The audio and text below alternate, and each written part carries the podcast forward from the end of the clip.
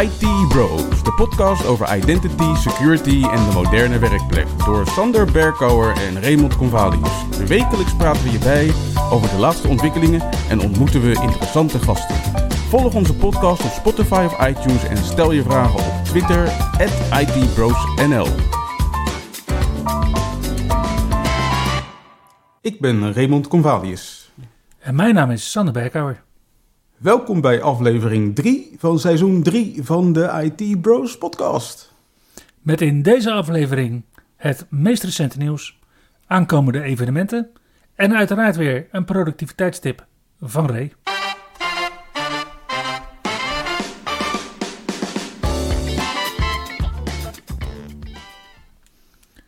Kom maar door met dat Windows nieuws, Ray. Ja, vorige week was het nog even stil rond Windows 11. Maar volgens mij, terwijl we aan het opnemen waren, barstte het geweld los. Want toen kwam build 25276 uit in het developer channel van Windows 11. En daarin ja, begin je wat nieuwe dingetjes te zien. Zo heeft Microsoft met name voor de ontwikkelaars de live kernel memory dump geïntroduceerd vanuit de Task Manager. Dus dan kan je zonder dat je je machine hoeft te laten crashen een memory dump genereren. Ah, nice. Om daar research op te kunnen doen. Verder hebben ze in de settings de cloud storage een beetje aangepast. Zodat je nu ook kan zien hoeveel ruimte wordt ingenomen door de attachments in Outlook. Oké. En verder hebben ze een dingetje aangepast waar sommige mensen last van gaan krijgen als ze op een niet zo veilige manier gebruik maken van SMB-shares. Daar ben ik altijd voorstander van. Onveilige of minder veilige connecties en dat soort dingen gewoon afbreken, inderdaad. Wat gaan ze doen? Je kan bijvoorbeeld ervoor kiezen om altijd een guest-account te gebruiken hè, om een share te benaderen. Dus heb je eigenlijk je share openbaar openstaan. Zucht. Ja, ja, ja, het kan. Windows die gaat dus ook dan gewoon default proberen om met een guest-account die share te benaderen. Daar stopt Windows mee sinds build 25276 in het dev channel. En dan lukt het je dus gewoon niet meer om een connectie te maken met een remote share als die vraagt om een guest account. Hè, hè. Ja. En daar was het nog niet voorbij, want op 19 januari kwam alweer build 25281 uit. Ook in het developer channel. En in build 25281 hebben ze onder andere wat verbeteringen aangebracht in Windows Spotlight. Dat is dat je die mooie plaatjes te zien krijgt als uh, achtergrondscherm. Ik vind, het, uh, ik vind het al bijna net zo schokkend als guest toegang tot SMB-shares. Oh nee, niet. Sorry. nou goed, in ieder geval, Microsoft is daar druk mee aan het experimenteren. En ze geven aan dat verschillende mensen zullen verschillende dingen zien qua features in de Spotlight. Verder hebben ze de graphics settings page onder handen genomen. Dus als je naar settings display en graphics gaat, dan ziet het er nu allemaal wat eh, vernieuwd en moderner uit. En ik denk dat het belangrijkste nieuws van deze beeld is dat je vanaf deze beeld de nieuwe notepad kan krijgen met tabbladen. Ah, oké. dus toch een reden om te upgraden. Ja, en dat betreft versie 11.2212.33.0 van Notepad. Die moet je dan dus wel even ophalen uit de Microsoft Store. Mm En daar krijg je dus nu de tabbladen in. Je hebt ook een nieuwe setting die bepaalt of een nieuwe tekstfile die jij zeg maar opent, of die opent in een nieuw Notepad window of in een nieuw Notepad tabblad. Er zitten nieuwe keyboard shortcuts in om met die tabbladen om te gaan.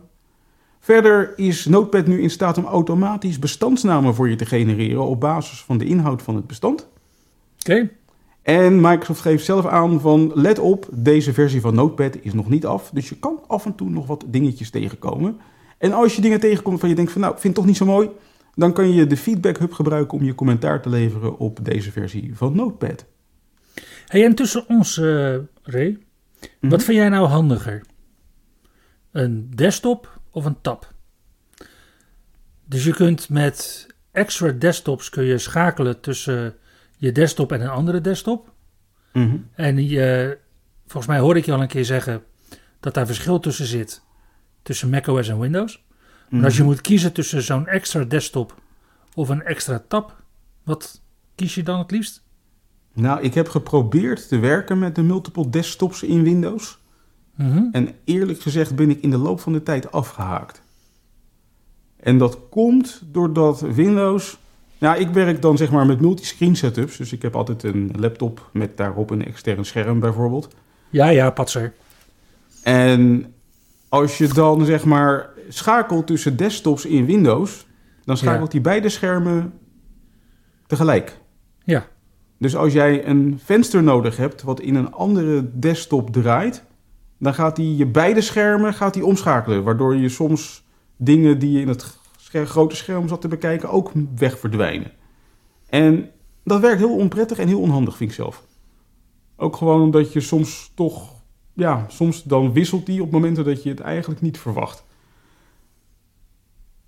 Bij Apple macOS daarentegen verwisselt die van desktop per scherm. Dus het kan zijn dat je een nieuw desktop opent op het ene scherm, terwijl die op het andere scherm nog steeds op die eerste desktop blijft staan. En dan kan je dus gewoon per scherm kan je multiple desktops kiezen. En dat werkt een stuk intuïtiever, is mijn ervaring. Maar je kan niet met drie vingers op een macOS op het scherm naar een andere desktop. Want je hebt geen touchscreen. Nee, je hebt geen touchscreen, maar je kan wel met drie vingers op je mouse trackpad naar het andere scherm. Ja, dat is waar.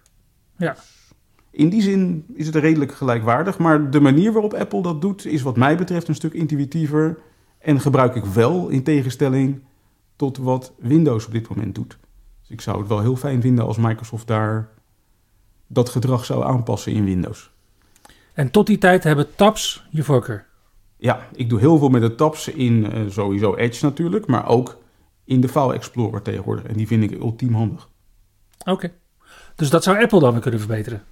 Ja. Nou ja, Apple heeft ook de tabs in, heet dat ding, de File Finder of de Finder? De Finder, ja. Ja. En eh, ja, die doet het eh, min of meer gelijkwaardig. Al vind ik de Finder een stuk minder gebruikersvriendelijk dan de File Explorer in Windows. Dat is toch weer een dingetje waar Windows op scoort, denk ik, ten opzichte van Apple. Ik denk dat, dat Apple, ja, sommige dingen doen ze daar beter en andere dingen doen ze in Windows beter. Eh, Ja, en ik ben het eigenlijk allebei nog een beetje aan het uitvinden, moet ik heel eerlijk zeggen. Overigens hebben we nog niet eens alle Windows 11 nieuws gehad van deze week. Want ook op 19 januari kwamen buildnummers 22.621.1180 uit en 22.623.1180. En die zitten in het beta-channel van Windows 11. En dat is de eerste beta-channel build sinds meer dan een maand. Want op 15 december hadden we de vorige beta-channel build. En wat hebben ze hierin gedaan? Nou, dat Cloud Storage Overview, waar ik het net over had in de settings in het dev-channel van vorige week. Mhm. Die zit dus in het beta-channel van deze week. Zodat je nu ook de Outlook attachments eh, kan zien in je cloud storage.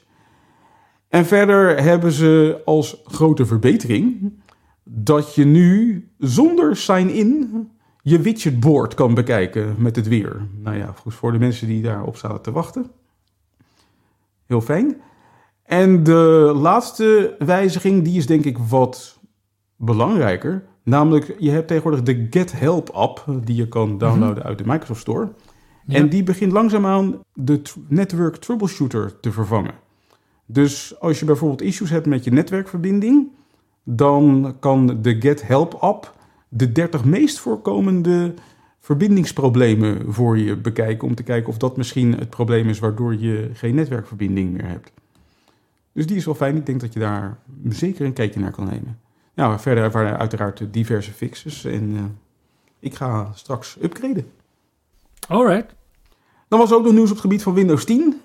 Want de Media Player, die sinds november 2021 nieuw is in de Windows 11 Insiders, die komt nu ook naar Windows 10. hè. En die Media Player die kan onder andere wat dingen doen als audio-CD's rippen, eh videofolder navigatie. En hij heeft ondersteuning voor een aantal nieuwe audioformats zoals AAC, WMA, FLAC en ALAC. En daarmee gaat die Media Player Groove Music vervangen in Windows 10. Op dit moment is die Media Player voor Windows 10 alleen nog beschikbaar in de Windows Store, maar de verwachting is dat die binnenkort echt de Groove Music Player gewoon gaat vervangen in Windows 10. En dan zien we waarschijnlijk hetzelfde wat Microsoft heeft gedaan met Internet Explorer. Dat ze dan inderdaad over een aantal updates heen die functionaliteit inderdaad migreren. Inderdaad. Super. Ja, migreren. Dat is wel eh, het codewoord ook voor mij eh, afgelopen week.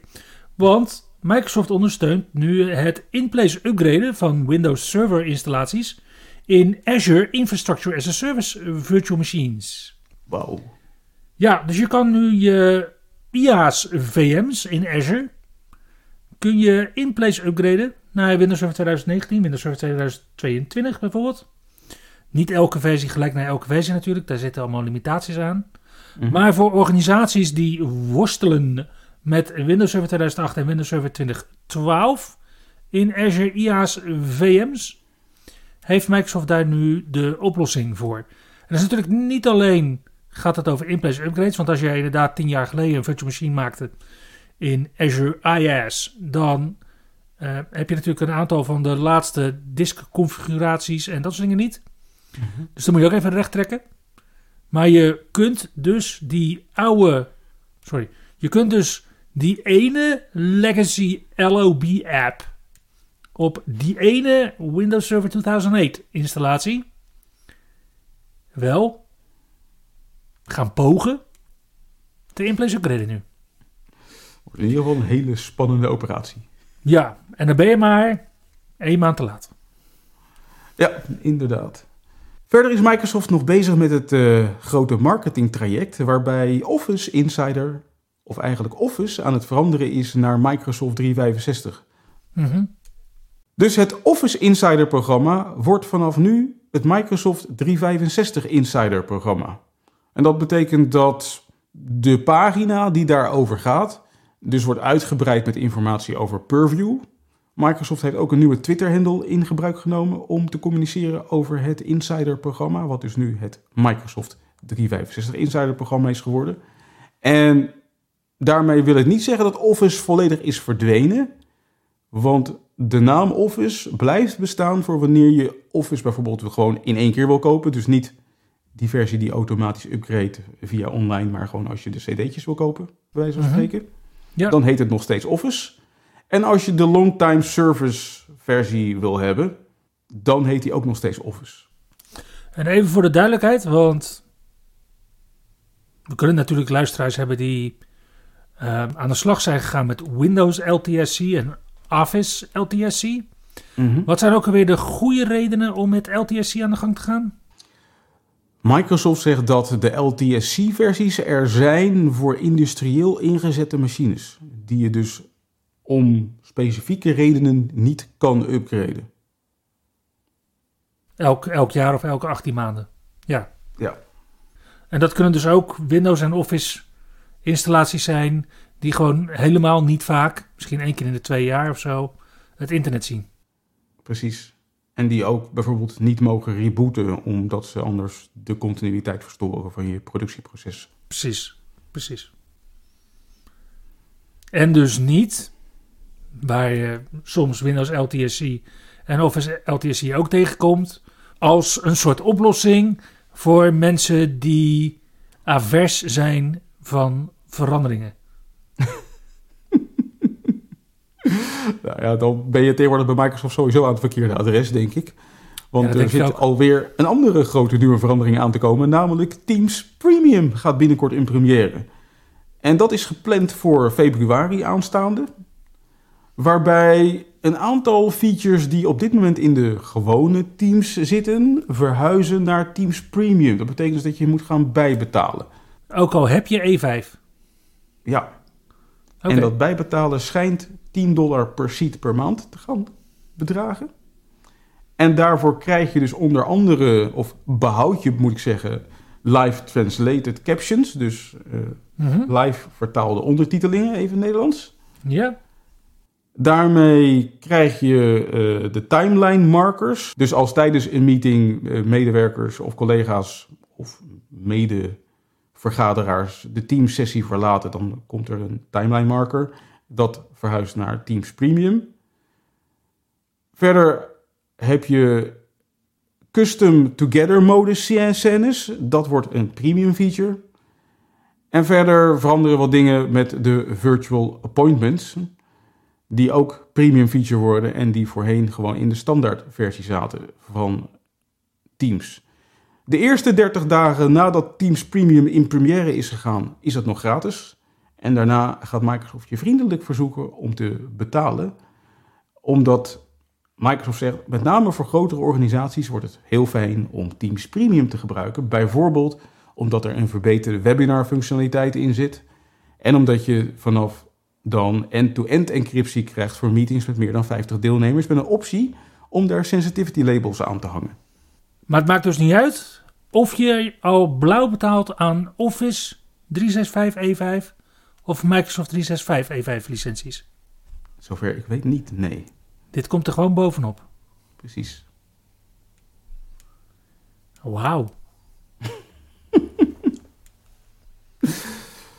Ondertussen zie je dat artificial intelligence langzaamaan aan het uitbreiden is qua inzetbaarheid. We hebben het er al over gehad Zeker. dat als jij een Surface met een ARM-processor koopt, dat dan daar een stukje AI in zit om bijvoorbeeld extra ruisonderdrukking voor je te regelen, zodat je Mhm. in een rumoerige omgeving die geluiden er niet bij krijgt. Om ervoor te zorgen dat je camera je achtergrond voor je kan blurren zonder dat je processor daarvoor wordt ingezet. En wat je nu ziet is dat er steeds meer hardware komt die dat soort functionaliteit ondersteunt, maar niet per se vanuit Windows. Want zo heeft Nvidia heeft de broadcast software beschikbaar. Voor het geval je beschikt over een GeForce RTX 2060, een Quadro RTX 3000 of een Titan RTX of uiteraard een duurder model videochip. En dan zet Nvidia Broadcast dus die AI in, ook voor het verwijderen van achtergrondgeluiden. Of om je te helpen om virtuele achtergronden in te zetten. Maar ook bijvoorbeeld om jou te kunnen volgen in beeld. Wanneer je bezig bent bijvoorbeeld met een Teams of een Zoom meeting. Mhm. Verder kan de AI eh, videoruis eh, weghalen. Dus wanneer je in een wat donkere omgeving zit eh, te meeten. En de mooiste feature die erin zit, die had ik nog niet gezien bij Microsoft, is dat die oogcontact voor je kan eh, realiseren zonder dat je echt naar de camera kijkt. Dus als jij naast de camera kijkt, dan zorgt die software ervoor dat het lijkt alsof je in de camera kijkt. En dat is wel een hele leuke feature. Dat broadcast, dat kan je dus gewoon gratis downloaden als je beschikt over een geschikte videokaart. Mhm. En is daarna geschikt om in te zetten met allerlei populaire software. Zoals Zoom, Teams, Slack, OBS, Discord en nog veel meer. Heel gaaf. Heel gaaf. Hey, voordat je me nu gaat eh, beschuldigen van discriminatie eh, via techmiddelen. ehm, denk je dat die eh, oogtrekking bij jou gaat werken? Met je bril? Geen idee, maar ik denk het wel. Want wat ik lees over die oogtracking is dat dat inderdaad op een model gaat. En dat ze heel veel verschillende kleuren ogen hebben en dat soort dingen. En dat het knipperen ook doet. Dus dat de AI dus zeg maar, dat zelf gaat bedenken. Mhm. Maar als jij natuurlijk een reflectie hebt van je bril in beeld, van een beeldscherm waar je tegenover zit, dan zou het zomaar eens niet kunnen werken. Het zou kunnen, maar... Ik heb echt geen idee. Ik denk wel dat het gaat werken, tenzij je uiteraard een zonnebril op hebt achter je scherm. Wauw, dat is een blast from the past. Nee, de laatste keer dat ik iemand zag presenteren met een zonnebril op was een Ignite keynote. Ja, Apple had van de week ook nog hardware nieuws. Want eh, er zijn nieuwe MacBook Pro's uitgekomen. Mhm. En een Mac Mini met de M2 en N2 Pro CPU's. En als het over de MacBook Pro's gaat, dan zijn het met name de grotere modellen MacBook Pro... die nu ook beschikbaar zijn met een M2 of een M2 Pro processor. Mhm. En de Mac Mini, ja, dat is nieuw dat die nu voorzien is van een M2-processor of een M2 Pro-processor. En die is trouwens ook 100 dollar goedkoper geworden. Want de MacBook Mini met een M1 die was 699 dollar. Mhm. En de Mac Mini met een M2 begint bij 599 dollar. En dan heb je een Mac Mini met een M2 die ook beschikt over twee Thunderbolt 4 aansluitingen, een USB-A aansluiting, volgens mij twee USB-A aansluitingen, HDMI en gigabit Ethernet. En die worden verscheept vanaf 24 januari aanstaande. Dus binnenkort misschien wel bij jou op je bureau. Nou, ik heb nog geen plannen. Verder gaat trouwens het gerucht, en eh daar komen we even terug op het onderwerp waar jij het net over had, dat Apple waarschijnlijk toch iets ziet in touchscreens voor de MacBooks. Nee. Nee, het echt? schijnt, volgens Bloomberg in ieder geval, zo te zijn dat Apple overweegt om in 2025 MacBook Pro's te gaan verkopen met een touchscreen. Dan al. Ja. En op dat moment zal het huidige mini-LED-scherm worden vervangen door een OLED-scherm. Uiteraard is het allemaal gerucht en zullen we nog tot 2025 moeten wachten voordat we dat gaan zien. Ja, minimaal. Ja. Yep. Dat wachten soms wel eens een goede strategie kan zijn, bleek afgelopen vrijdag, de 13e, met ASR Armageddon, waarbij Microsoft met een foute update van Windows Security en Microsoft Defender for Endpoint een ongewenst resultaat bereikte. Namelijk de Attack Surface Reduction, de ASR rule, genaamd Block Win32 API calls from Office Macro. Die wisten snelkoppelingen. En het gaat om de versies 1.381.2, 134.0 en 1.381.2163.0. En als jij ineens allemaal collega's, medewerkers, medebeheerders en andere boeren en buitenlui hebt die ineens zeggen van... hey, al mijn snelkoppelingen op mijn taakbalk, dan wel in mijn startmenu zijn verdwenen... dan is er een script van Microsoft wat je kunt gebruiken om die snelkoppelingen weer te herstellen. En dat gaat het beste wanneer je Shadow Copy had aanstaan. Maar die staat natuurlijk, je raadt het al, standaard uit in Windows. Ja. Microsoft heeft inmiddels een vrij uitgebreid artikel hierover geschreven, wat je kan lezen op GitHub. En daarin geven ze ook als tip dat het een safe deployment practice is om een gradual rollout van security intelligence updates te doen. Wat inderdaad sinds vorig jaar beschikbaar is om inderdaad je Defender for Endpoint updates en je Security Intelligence updates inderdaad uit te rollen in ringen. Wat natuurlijk bij elke beheerder eh, en ook bij ons twee zo woei over ons hoofd is gevlogen. Maar waar nu dus inderdaad een eh, hele goede aanleiding voor is om dat eens eh, te gaan instellen. Ja. het was in ieder geval eh, stevige paniek bij Microsoft afgelopen vrijdag. Yep. En toch, en toch blijft het een goed idee om te updaten, ook al gaat er wel eens iets fout. Ja, inderdaad. Zo zien we bijvoorbeeld Oracle, die in hun kwartaal patchronde van deze maand, dat is dan voor het eerste kwartaal van kalenderjaar 2023, 327 kwetsbaarheden adresseert. Oei. In onder andere Oracle eh S-Base, Commerce, Communications, Primavera Gateway, Oracle Finance Services, Fusion Middleware, Healthcare, GD AdWords, PeopleSoft, Siebel, Support Tools, Systems en Utilities. Maar ook in Oracle MySQL Server. En daar, sorry. En van die 327 kwetsbaarheden zijn er tientallen kwetsbaarheden met CVSS-scores 9,9 en 9,8. Het is zaak als je deze Oracle-producten gebruikt om te gaan updaten. Want dit soort kwetsbaarheden bij Oracle werd in het verleden vrij snel misbruikt. Het is dus zaak om met gepaste spoed te upgraden. Heb je een testomgeving? Doe het dan eerst in de testomgeving. Heb je geen testomgeving? Rol dit dan ook uit in je testomgeving. Tja. Ik vraag me trouwens wel af of Oracle met vier patchrondes per jaar niet een beetje traag is met dit soort dingen. Ja, kijk, wat je ziet is dat kwaadwillenden natuurlijk die updates uit elkaar trekken. Want het is open source, bijvoorbeeld van MySQL. Als daar een remote code execution kwetsbaarheid in is. En je ziet dus dat de DLL's worden gepatcht. eh, niet alleen in de bestaande, maar ook bijvoorbeeld in de MySQL community server. En je gaat die vervolgens reverse engineeren. Dan kan je er dus achter komen wat voor soort pakketten je kan versturen om dat resultaat te behalen. Dus op die manier worden ook dit soort kwetsbaarheden natuurlijk gereverse engineerd naar aanvallen. Dat kan pas nadat de update uit is. Ja, maar als nou zo'n update al als Zero Day rondzwierf... en de volgende patchronde van Oracle is pas over twee maanden... want tenslotte doen ze het maar eens in de drie maanden... dan heb ik toch het gevoel dat ze rijk- rijkelijk laat zijn met hun updates. Ja, maar wat is het verschil voor een aanvaller of ze drie maanden of één maand hebben, zoals bij Microsoft?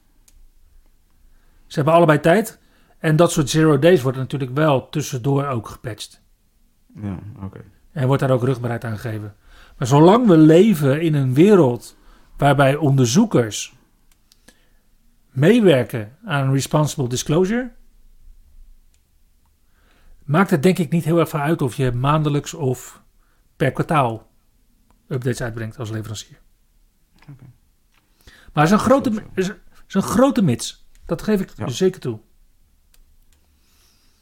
Nou, er zijn er in Git en dus ook Git voor Windows twee kritieke remote code execution kwetsbaarheden geadresseerd. Dat gaat over CVE 2022-41903 en CVE 2022-23521. En die zijn geadresseerd in Git for Windows 2.39.1. Dus gebruik jij Git for Windows? Doe dan vooral naar de laatste versie upgraden. Mhm, mhm. Dan is er ook nog een kwetsbaarheid in Git en Git for Windows. Eh, of eigenlijk in de Git GUI. Met rugnummer CVE 2022-41953. Daar is nog geen oplossing voor, maar wel een workaround. Namelijk om in de Git GUI geen repositories te klonen. Of repo's te klonen die je niet vertrouwt. Klinkt als een redelijk open deur. Ja, weet je, klik niet op mailtjes die je niet vertrouwt. Precies. nou ja, dat ze niet moeten klikken op mailtjes die ze niet vertrouwen, dat hebben ze ook ondervonden bij de Royal Mail in eh, het Verenigd Koninkrijk. Want daar zijn ze op 11 januari gehackt door de inmiddels zeer beruchte hackersbende Lockbit. Mhm. Lockbit schijnt afkomstig te zijn uit Rusland. Dat is in ieder geval de algemene consensus. En ze hebben afgelopen maand alleen al meer dan 40 organisaties gehackt. Waaronder dus de Royal Mail. En bij de Royal Mail is het sinds de hack van 11 januari niet meer mogelijk om pakketten naar het buitenland te verzenden. Het schijnt dat de printers op hun distributiecentrum bij Belfast eh, begonnen met het printen van eh, de ransomware notes. Dus de, de instructies over het betalen aan Lockbit. En Royal Mail wil niet vertellen wat ze nu precies aan het doen zijn en of ze aan het onderhandelen zijn met Lockbit. Maar vooralsnog ondervinden ze hier heel veel last van. Post uit het buitenland schijnt nog gewoon binnen te komen bij de Royal Mail. Post naar het buitenland is, het, is sinds het einde van deze week weer mondjesmaat mogelijk. Maar daarbij geven ze ook aan van luister, dat moet gewoon post zijn zonder bijzondere exportbrieven of andere zaken erbij. Want dat soort pakketten kunnen vooralsnog niet naar het buitenland worden verzonden. Dat betekent dat als je deelneemt aan het internationale briefverkeer, dat als je iets hebt verstuurd vanuit het Verenigd Koninkrijk, dat het een week langer duurt minimaal om aan te komen. Eh, en dat als je iets ontvangt uit het Verenigd Koninkrijk, dat dat ook wat langer duurt om te ontvangen. Ja. Ja, lastig verhaal dit. En het geeft wel aan dat dus gewoon ja, kritieke infrastructuur echt een doel is van dit soort bendes. Om vooral partijen te kunnen dwingen om te betalen. Ja, misschien zelfs ook om nieuwsvoorzieningen te, te dwarsbomen. Ja, ja, er was laatst een krant, ook in de UK volgens mij, die eh, was gehackt. Ja, en je zou maar van de krant afhankelijk zijn om te leren dat jouw gestolen lastpaskluis actief wordt gekraakt. Ja. Dat is namelijk, Ja. dat is namelijk eh, het geval. De gegevens die zijn gestolen bij lastpas, die worden nu actief misbruikt. Want kwaadwillenden die broedforsen de wachtwoorden op die kluizen. Ja. En de enige remedie, en dat is wat lastpas ook al aangaf... en wat ook iedereen die zich in deze situatie hulpzaam hebben opgesteld...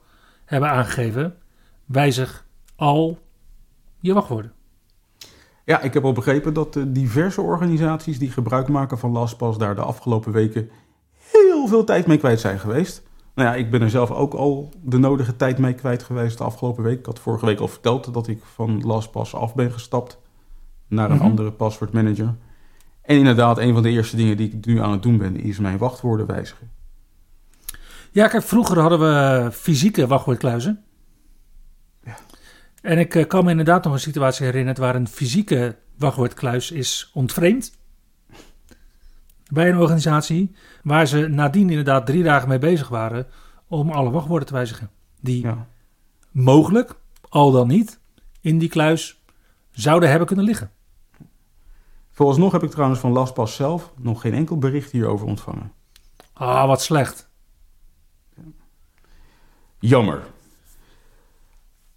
Wat ook jammer is, is dat als je een smart device koopt, dat het smart device vaak beschikt over software die veel minder lang wordt ondersteund dan de verwachte levensduur van het smart device. Ja, daar vindt Mico, de keynote spreker van de afgelopen Experts Live Nederland editie, ook iets van. Die heeft namelijk eh, onlangs zijn laatste boek gepubliceerd met de titel If It's Smart, It's Vulnerable. Ja, bij sommige apparaten is het dan een kwestie van tijd. Bij sommige apparaten is het een kwestie van heel veel tijd. Maar ja, die tijd waarin je een product goed kunt gebruiken, dat is, eh, ja, dat is wel een dingetje. Ja. Nou ja, de Britse consumentenorganisatie Which, die heeft hier onderzoek naar gedaan. Die hebben 119 merken benaderd over hun support statement. En ze Mhm. kregen überhaupt van maar de helft van die 119 bedrijven kregen ze antwoord. En uit de antwoorden bleek dat onder andere bijvoorbeeld LG en Sony... die geven slechts twee jaar updates op hun smart TV's na de lancering. Terwijl zo'n tv gaat waarschijnlijk 10, 15 jaar mee. Ja, daarna wordt het een dom scherm. Ja. Ja, precies. Nou, HP levert drie jaar support op zijn smart printers, terwijl daarvan de verwachte levensduur 13 jaar is. En grote merken zoals AEG, Apple, Epson, Hoover en Whirlpool, die gaven gewoon geen antwoord op de vraag hoe lang hun smart devices updates mogen verwachten. Gelukkig blijken er ook uitzonderingen ten goede te zijn. Zo gaven Hisense en Miele aan dat ze 10 jaar software support geven op hun smart apparaten. En ja, eigenlijk is de verwachting van Witch dat alleen wetgeving in de toekomst dit gedrag van fabrikanten gaat veranderen. En vooralsnog zullen we hiermee moeten leven. Ja, ik kan mezelf ook herinneren dat ehm, ik kocht een aantal jaren terug kocht ik een auto. En toen had ik de optie Ja, om, in die, om in die auto een ehm, car entertainment system te nemen draaiend op Android. Mhm. En ik heb daar toen bewust niet voor gekozen. Omdat ik toen al het gevoel had, ten eerste wordt er een oude versie van Android geleverd met die auto. ja. Die vervolgens nooit meer gaat worden geüpdate. Dus als je die auto dan vijf jaar hebt, dan rij je met een hopeloos verouderd Android systeem rond. En vervolgens, want volgens mij weet ik welke auto dit was. En vervolgens bleek drie jaar later dat de servers voor dat specifieke model uit de lucht werden gehaald, waardoor alle smart functionaliteit rondom die auto stopte, toch? Het was niet die auto, maar het was wel rond dezelfde tijd dat dat zich allemaal afspeelde, ja. Ja, Ja, dus ook smart auto's, eh, dat, dat is een risico. ja. Jouw oude bliksemschicht, inderdaad.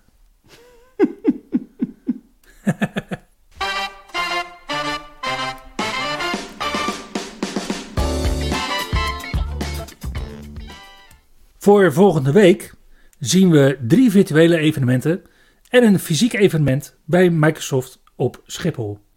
De product managers in de Identity Division bij Microsoft trekken twee uur op dinsdag 24 januari en woensdag 25 januari uit tussen onze tijd 3 uur 's middags en 5 uur 's middags om ons geheel kosteloos te vertellen hoe je succesvol weg kunt migreren van ADFS naar Azure Active Directory. En op 24 januari is het onderwerp dan Application Migration. Dus hoe ga je van ADFS Relying Party Trusts naar Azure AD Applications? En op dag 2 gaat het over Authorization Migration. Dus oftewel, hoe richt je Azure AD goed in? Met onder andere Azure MFA Conditional Access en dat soort technische zaken. Dan op woensdag 25 januari doet de Belgische data platform community DataMinds een evenement organiseren getiteld Improving Team Collaboration Using Database Projects and Azure DevOps. Waarin ze het hebben over, je al, database projecten en Azure DevOps. En dat is een virtueel evenement van half zeven s avonds tot kwart voor acht s avonds. Op donderdag 26 januari kun je dan fysiek aanschuiven vanaf 5 uur s middags bij de Microsoft Tax Meetup. Waar ze het gaan hebben over het beveiligen van identiteiten en apparaten met Microsoft 365 Defender. En als last but not least, op vrijdag 27 januari kun je van 10 uur s ochtends tot aan de lunch bij de EMEA Windows 365 User Group virtueel aansluiten bij hun januari evenement. Waar Nick Hall van Microsoft het laatste Windows 365 nieuws deelt. En waarna twee Microsoft MVP's het hebben over de veilige werkplek in de hybride wereld met Cloud PC. En uiteraard hoe je Cloud PC issues kunt troubleshooten en oplossen.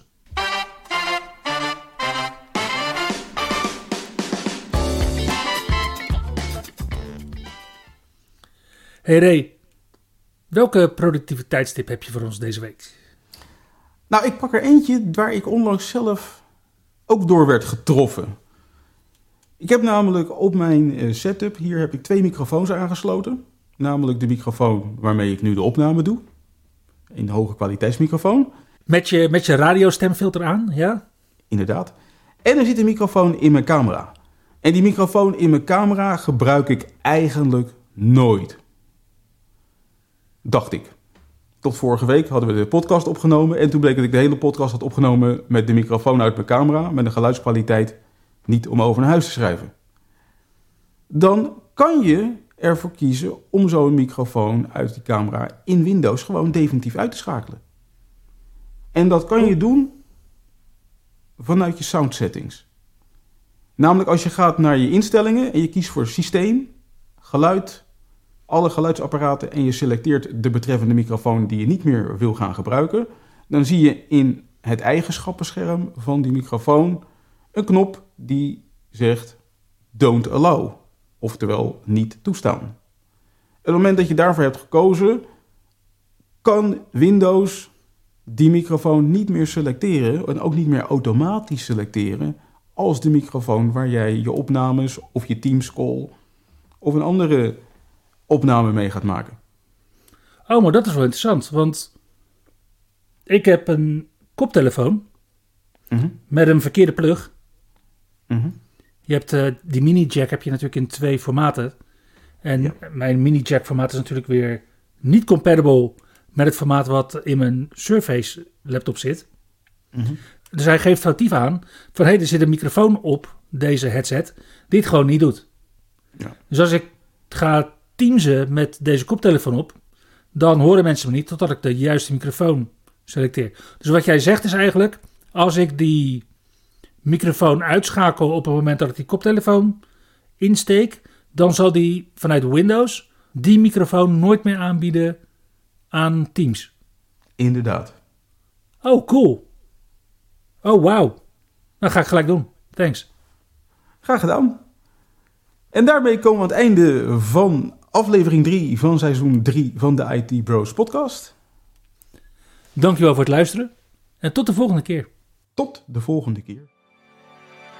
Je luisterde naar IT Bros, de wekelijkse podcast over identity, security en de moderne werkplek.